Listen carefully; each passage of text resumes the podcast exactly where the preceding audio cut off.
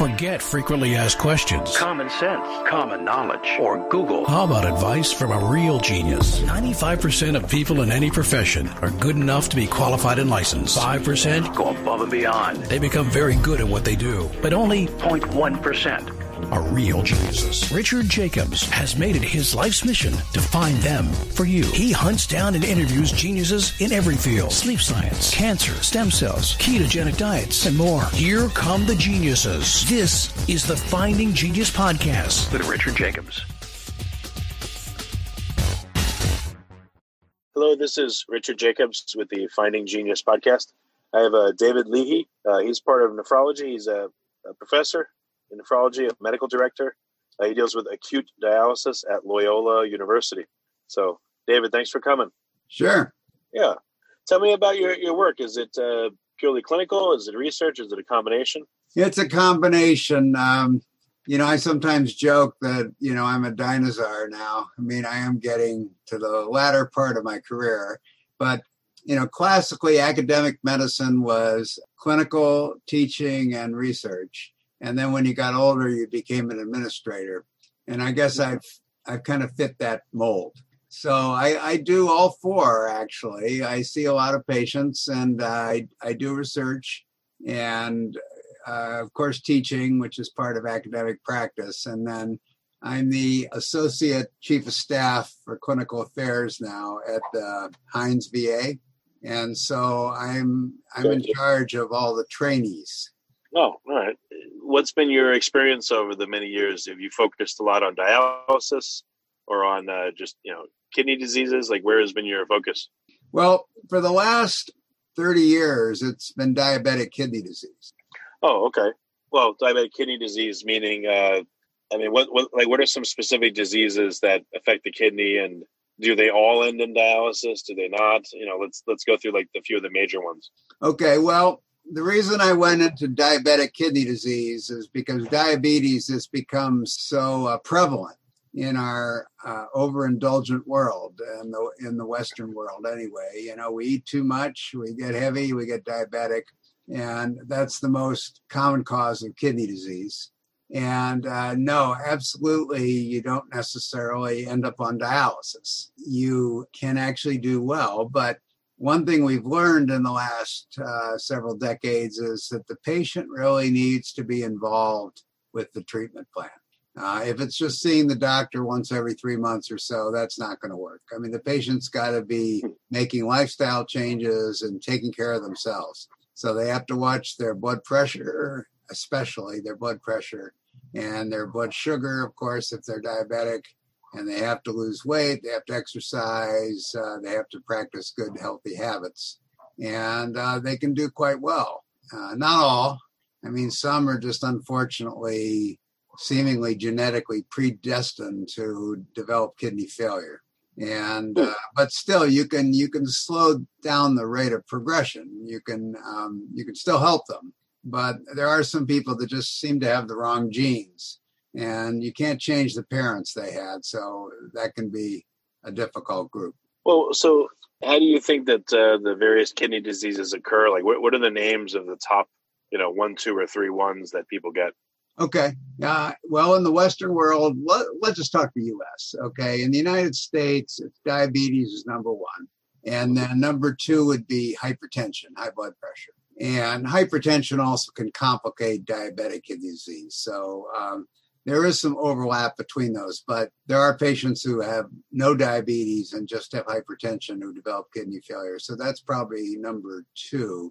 And then number three, it would probably really depend on where you are in the country, what other factors, uh, what kind of practice you have, whether it's a referral practice or not. But we kind of lump together a large number of diseases, uh, which we call chronic glomerulonephritis. And these are inflammatory diseases of the of the kidney that can lead to kidney failure.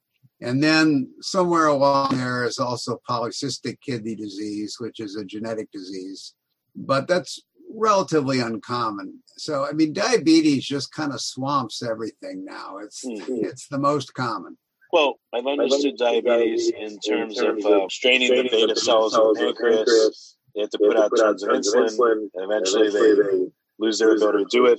But what about the kidney specifically? What are the effects that you've observed? Okay, well, diabetes affects multiple organs, and the mechanisms are complex, but it seems the best way I I know how to explain it is that early on in the course, it's the high blood sugar that causes the problem with the kidneys. And so this is the metabolic cause. But later on in the course of the disease, it's really the blood pressure more than the blood sugar that's important. And some people would argue even early on, the blood pressure may be more important. And so this is the hemodynamic cause, damage due to high blood pressure, basically. So you have damage from high blood sugar and damage from high blood pressure, and frequently, usually, of course, in combination. And in uh, some patients, that's going to lead to kidney failure. Now, the interesting thing is we know that only about one third of diabetic patients develop kidney failure. And the other two thirds will never develop kidney disease at all, or if they have it, it'll be very mild and maybe due to something else, not diabetes. So why is that? And that's really, I guess, a million dollar question. You know, when the Human Genome Project got completed, we were able to sequence the human genome. I think it was really thought that diabetes would be one of those diseases that we would find the genes for. And even if we couldn't necessarily do anything about it, we would know which genes they are that are predisposing patients to develop kidney failure. And it turns out that actually it's been quite disappointing. We have not really found clear-cut genes that are important. Uh, there are a lot of them that seem to be involved, but there isn't like a home run there. Just as an example of where we have found where the gene is important. Well, we found the genes for polycystic kidney disease. I mean, yeah, that, was, yeah. that was a known genetic disease. But we've also found the gene that predisposes to H I V nephropathy, kidney failure due to uh, uh, H I V. But what if, what it's, what if they, they go beyond genes? Um, um, you mentioned high blood pressure. pressure. So in the nephrons of the kidney, you know, they you know, probably, probably very delicate thin structures. High blood pressure may cause the, uh, the filtration of nutrients in and out of the, uh, you know, the nephrons themselves to be to have a different driving force, to be stopped. I mean, maybe there's a, you know, an athos, atherosclerotic effect in the uh, nephrons, and they get clogged and shut off. I mean, like, you know, how do all those factors factor in, you believe? Well, okay. It's complex, but, you know, the kidney is a complex organ. There essentially are four types of cells in the kidney. Uh, there are glomerular cells. Those are the filtering units. And there are tubular cells uh, that eventually, you know, uh, make the urine. Uh, and then there are blood vessels, vascular cells, and then, then there are interstitial cells that are cells that are in the substance of the kidney that aren't one of those other types of cells, uh, kind of the scaffolding cells of the kidney, if you will. And uh, so all of these can be involved with diabetic kidney disease, but classically it's the glomerulus. It's the glomerular cells that are involved. And the glomeruli are the filtering units of the kidney. They're, they're very interesting structures, and they have a couple features that predisposes them to damage. I mean, one thing is they is they filter the blood. So anything that's in the blood that shouldn't be there is going to tend to damage the kidney. And that's certainly true of diabetes, where the high sugar really takes a toll on the kidney. Now, in terms of the hemodynamic factors, that's actually somewhat complex. And uh, I guess the best way to explain that is there's damage to the small blood vessels that lead to and from the glomerulus. And this eventually will lead to what's called ischemia, decreased blood flow and oxygenation, and the glomeruli will scar and die. Before we continue, I've been personally funding the Finding Genius podcast for four and a half years now, which has led to twenty-seven hundred plus interviews of clinicians, researchers, scientists, C E Os, and other amazing people who are working to advance science and improve our lives and our world.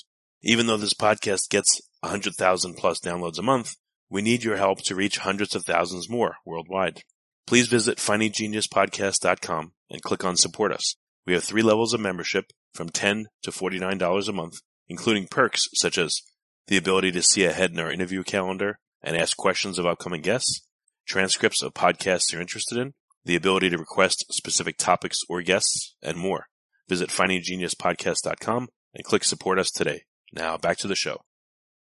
Uh, what happens to the, the glomeruli in the kidney under a high blood pressure situation if it's been happening for months or years? Like, what happens to damage them? Yes. Okay. So what's going on here is there's damage to uh, the small arterioles that lead to and from the glomerulus. Okay. Uh, the technical terms for these are afferent and efferent arterioles, but what they are is they're small arteries or arterioles that take blood to and from the glomeruli. They get diseased in diabetes. In fact, on a kidney biopsy, you can see this very easily. And uh, we think that this is largely due to stress, uh, shear force stress, uh, due to hypertension. Okay. So when these arterioles, does that mean that the the glomeruli, the cells that compose them, will have compromised blood flow and then die off? Yes. Or is it literally the filtration and the integrity of the epithelium will be compromised? Well, you know, there's several types of cells in the glomeruli. They're endothelial cells, they're um, mesangial cells, uh, epithelial cells, uh, sometimes called podocytes. And uh, they all seem to be involved. For a while, the epithelial cells or podocytes were kind of thought to be the major cell type in the glomerulus that was diseased, but it's a little bit more complex than that, I think. I think all these cells are diseased. Uh, the endothelial cells can be damaged by the shear force stress, the high blood pressure. Okay. And the podocyte damage, uh, the the epithelial cells are sometimes called podocytes now. And uh, there, I think um, the metabolic effects are also important. I mean, one one thing that's important to keep in mind is that, you know, when you talk about medical disease pathophysiology, people tend to kind of fall into camps a little bit. And that's true of diabetes, too. Some people kind of stress the hemodynamic uh, versus the metabolic, and other people the other way. But the bottom line is that you can't get diabetic kidney disease without diabetes. So you can't get it with a normal blood sugar. They used to think you could, but nobody really believes that anymore. So if somebody has diabetic kidney disease, they have diabetes, they have abnormal blood sugar. So that blood sugar is definitely playing a role. How, how do you think the blood sugar is playing a role specifically in the glomerulus? Like, has anyone been able to do a, a microdissection and look at the, the cells in there and see if they're uh, you know, somehow compromised or damaged by sugar? Well, I'll tell you, there's, uh, again, you know, the, the pathogenesis is complex, but one of the factors is the glucose actually will form what are called glycated end products. So you can kind of think of it as caramel formation, caramelization, because what happens is the glucose, which is a small molecule, will become this large glycated molecule that gets in, um, incorporated into the basement membranes of the glomeruli. And uh, one of the characteristic pathologic findings is thickening of the glomerular basement membranes. In fact, every diabetic patient with kidney disease gets that. And even those that don't have clinical diabetes, they have also thickening of these glomerular basement membranes. And this is due to accumulation of these glycated proteins. You also have alterations in the ability of the kidney to degrade basement membrane proteins. So it's a combination of increased synthesis and decreased degradation, and also um, accumulation of abnormal proteins, as as well as um, accumulation of protein per se. So in other words, you've got a quantitative and a qualitative problem with this. So now there are other things that glucose can do. Glucose has effects on the production of oxidative uh, radical species, superoxide, hydroxyl radical. And so high glucose will cause oxidative stress to the kidney. So this is involved too, especially when you start talking about the tubular and especially interstitial kidney disease. There's definitely an inflammatory component. And so drugs that inhibit inflammation may also benefit patients with kidney disease. And just recently, there's been a whole host of clinical trials that have been very fascinating because they show that if you inhibit uh, glucose transport into the tubular cells by what are called uh, sodium glucose cotransport inhibitors, uh, S G L T two inhibitors, cotransport two inhibitors, so S G L T two. There are a lot of S G L T two inhibitors that are available for clinical use now, and they've been studied in clinical trials, and they really quite surprisingly showed marked benefits in patients with diabetic kidney disease. And so how could this be? Well, they prevent sodium and glucose transport into cells, so you lose sodium and glucose in the urine. And one factor could certainly be the salt loss in the urine, which leads to a decrease in blood pressure, and that can be beneficial. But I believe, and I think a lot of people believe, that the prevention of the glucose uptake by the tubular cells is probably critical to their benefits, because the, these drugs have had benefits on the kidney that we just haven't seen with other classes of drugs. If you like this podcast, please click the link in the description to subscribe and review us on iTunes. What do these drugs do, the S G L T, S G L T two inhibitors? What, what do they do specifically again? Okay, so what they do is they block the sodium glucose transport. Okay, so on the proximal tubule of the kidney, there's a transporter called sodium glucose cotransporter. So it, this transporter allows sodium and glucose to come into the cell. And, uh, I mean, they're normally normally present. These transporters are there for a reason, because we filter a tremendous amount of glucose and sodium uh, that need to be reabsorbed by the proximal tubular cells. When you use these, these transport inhibitors in diabetes, and even in patients without diabetes, by the way, there's some studies now showing benefits in patients without diabetes. This seems to really be protective to the kidney. I personally think a lot of this probably has to do with prevention of glucose uptake into the cell. So, uh, you know, back in my basic science days, we did a lot of studies, not so much in tubular cells, but in glomerular cells, showing all sorts of abnormal things that occur when you bathe cells in high glucose. It's not a good thing for cells to be exposed to high glucose. With these inhibitors, are you essentially giving the uh, glomerular cells insulin resistance and also um, salt resistance? You're making them, uh, you know, again, resistant to the effects of these two substances? No, you know, first of all, the S G L T two work on the tubules, not on the glomeruli. So, um, oh, okay, okay. You know, you know, indirectly, they may affect glomerular function. That has to do with a crosstalk between the tubular function and glomerular function. So they probably do tend to decrease the pressure in the glomerular capillaries. That can be a factor, but that's an indirect effect. So you can probably tell from what I'm telling you is that, you know, this isn't a simple answer as to the yeah, I know it never is. Diabetic kidney disease. I mean, you know, it's a very complex disease. And, uh, but what we know is that if you control sugar and you control blood pressure, that really helps.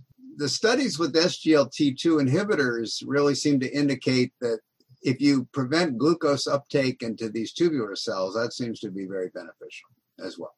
In your bio, it mentioned uh, acute dialysis. What's the difference between that and regular dialysis? Okay, so uh, yeah, I used to be the acute dialysis director at Loyola, our affiliate hospital. And patients who get kidney disease, and we get this question all the time from patients, am I going to get better or not? Am I going to get off dialysis? And it depends on what type of kidney disease they have, okay? If they have chronic progressive kidney disease, it's reached the point of end-stage kidney disease, the only way they're going to get off dialysis is if they get a transplant. At the other end of the spectrum are patients with acute kidney failure, and that is usually due to an acute illness. Most recently, we've been seeing this with COVID infection, and you can see it with any severe infection. That's probably the most common cause. The second most common would be ischemia, which is usually postoperative, and we still see cases that are due to contrast administration. Uh, so they're toxins such as contrast uh, that can cause it too. But these are acute illnesses, and the kidneys may shut down to the point that patient needs dialysis for a period of time, but they should get better and the patient should get off dialysis. So yeah, chronic kidney disease and acute kidney injury are very, very different things. Now, of course, in real life, things are always complicated. So we have a lot of patients who have chronic kidney disease that then will get superimposed acute kidney injury. So that's very common. Hmm. So again, with this uh, with this particular type of dialysis, it's acute, so it's it's based just on situation. But is the dialysis itself longer, more frequent? Does it filter things that other dialysis doesn't? No, not really. I mean, the dialysis actually is the same treatment. The only difference can be with acute kidney injury if the patient's in the intensive care unit, which they frequently are. Uh, sometimes we do prolonged dialysis therapies. In fact, we can even do it continuously. So we do it twenty-four seven until oh, wow. the kidneys recover. Now, as you can imagine, somebody who's on chronic dialysis would never tolerate that. Okay. Though there is a form of chronic dialysis called peritoneal dialysis. You know, there are two forms of dialysis we do in chronic patients, hemodialysis and peritoneal dialysis. And peritoneal dialysis essentially does work twenty-four seven or can be set up to work that way. And the reason you can do that is, of course, the patient, you know, is walking around, is ambulatory, is, isn't hooked up to a dialysis machine, carrying on his or her usual life. And so you can actually come pretty close to approximating what the kidney really would do, that is filter blood and remove fluid uh, twenty-four seven.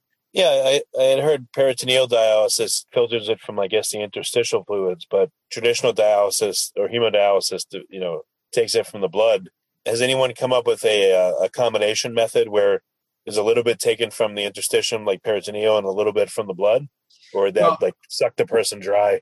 Well, okay, remember when you do hemodialysis, you're removing from the blood, but then there's rapid transfer from the interstitial fluid. So essentially, you're ending up with the same thing. As a matter of fact, even with peritoneal dialysis, you're actually removing from the blood too, because the uh, peritoneal membrane has got, you know, blood vessels.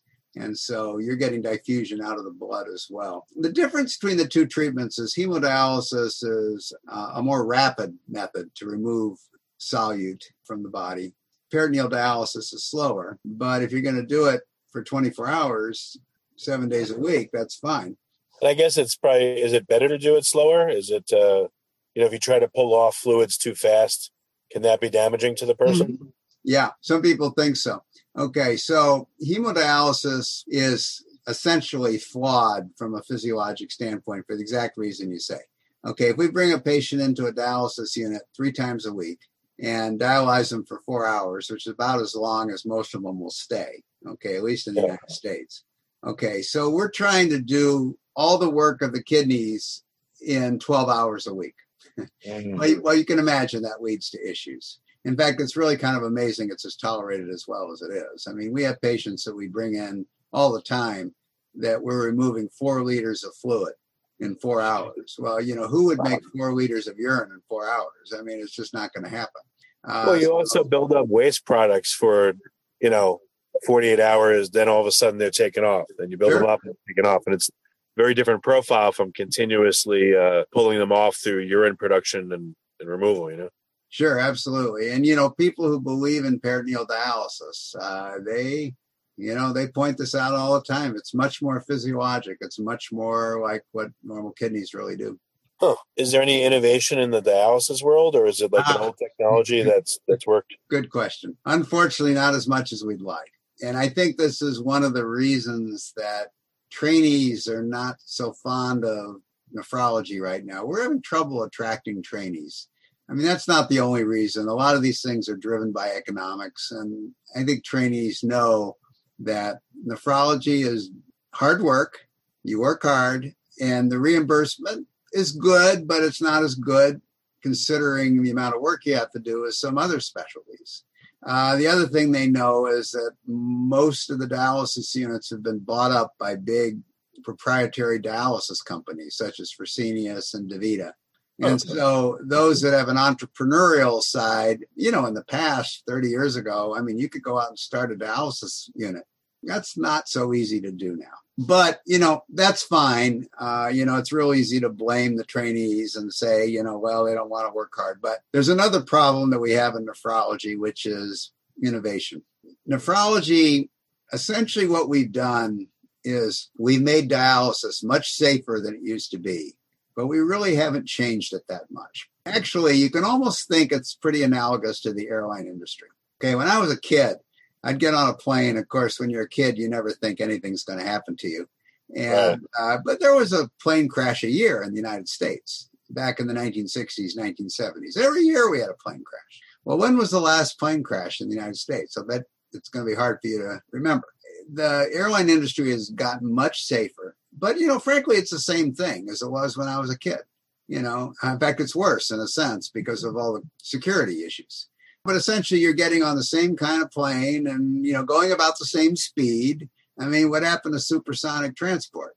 You know, it's, essentially, it's the same old, same old. It's just that it's much better. I mean, that's what dialysis is now. Dialysis has become a routine procedure. We don't expect patients to get sick during dialysis.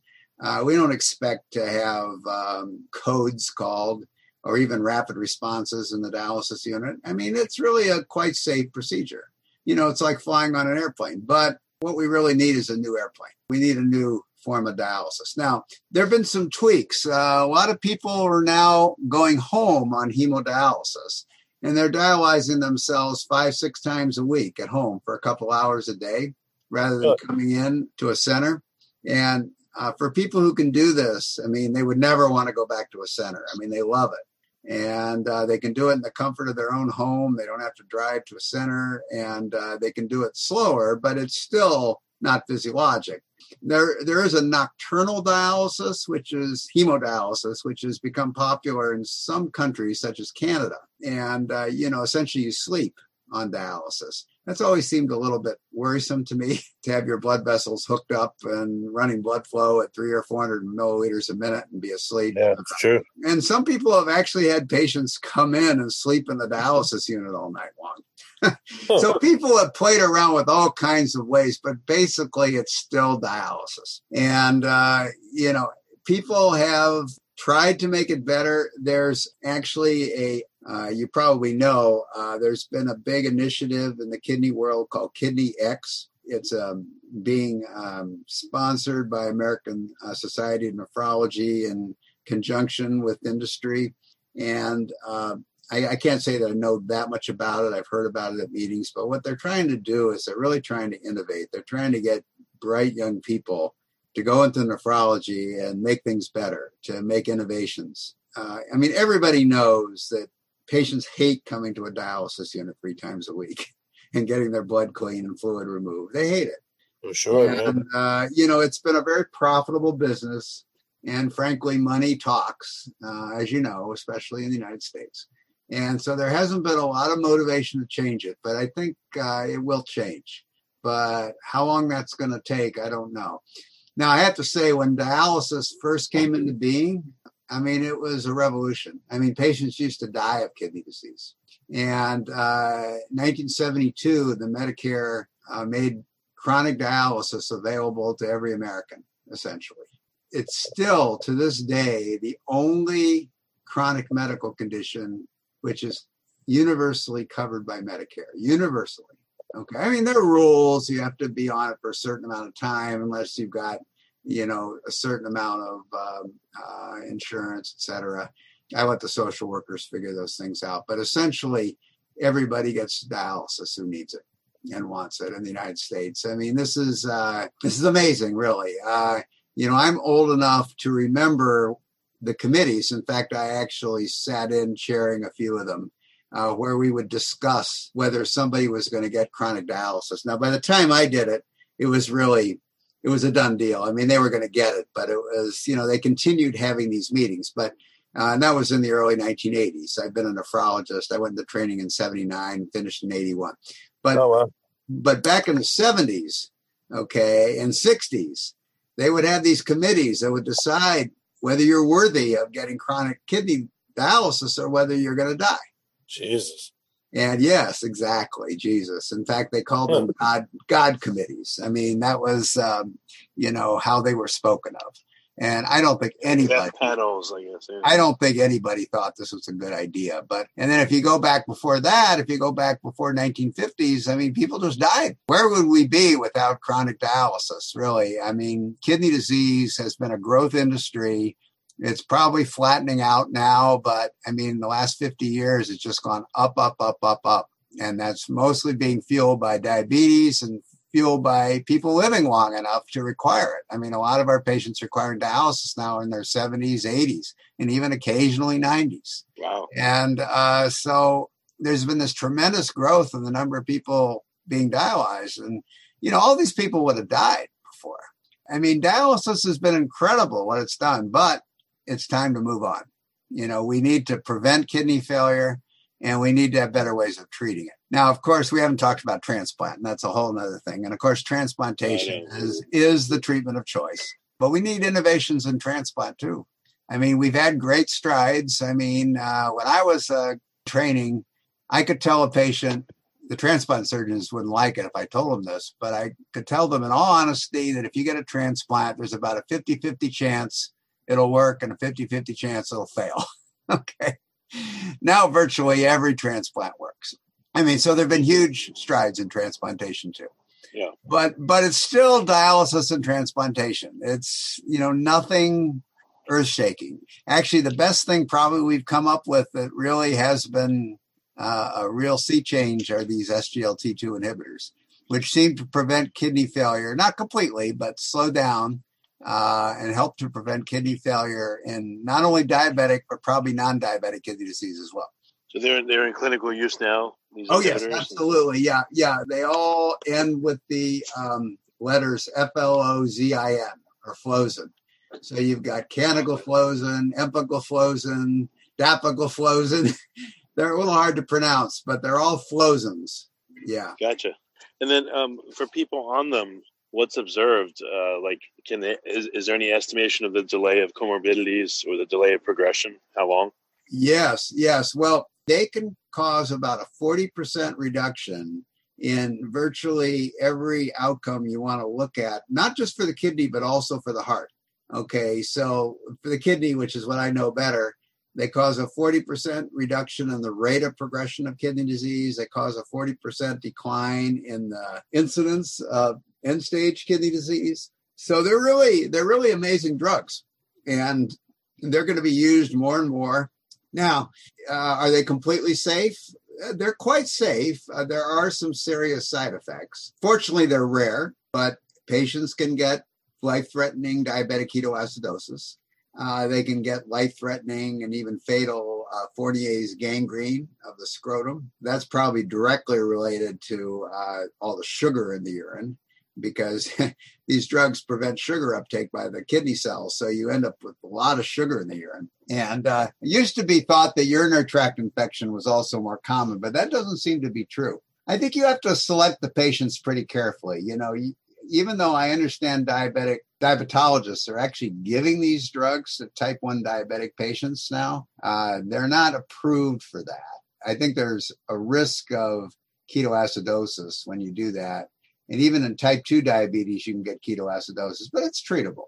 The uh, the Fournier's gangrene um, uh, could be bad luck or just not a good patient selection. I mean, patients have to be clean if they're going to take S G L T two, and they can't be incontinent. I mean, you know, they can't be wetting themselves. I mean, they can't be in diapers. I mean, they, you know, they have to be bathing every day, and they can't smell like urine uh, because then they're, they're going to get into trouble. Other than those things, my experience with them has been they've been quite safe.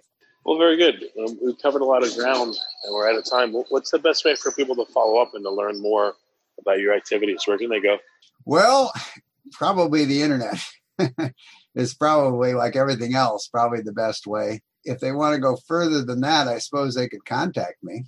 Yeah, I didn't know if there's any particular papers or, uh, you know, uh, the general website, Loyola, people can look at, or, you know, what's your recommendation?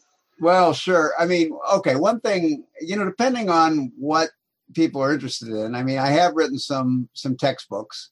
Uh, so, you know, they could look. I've written two editions of the Handbook of Nephrology.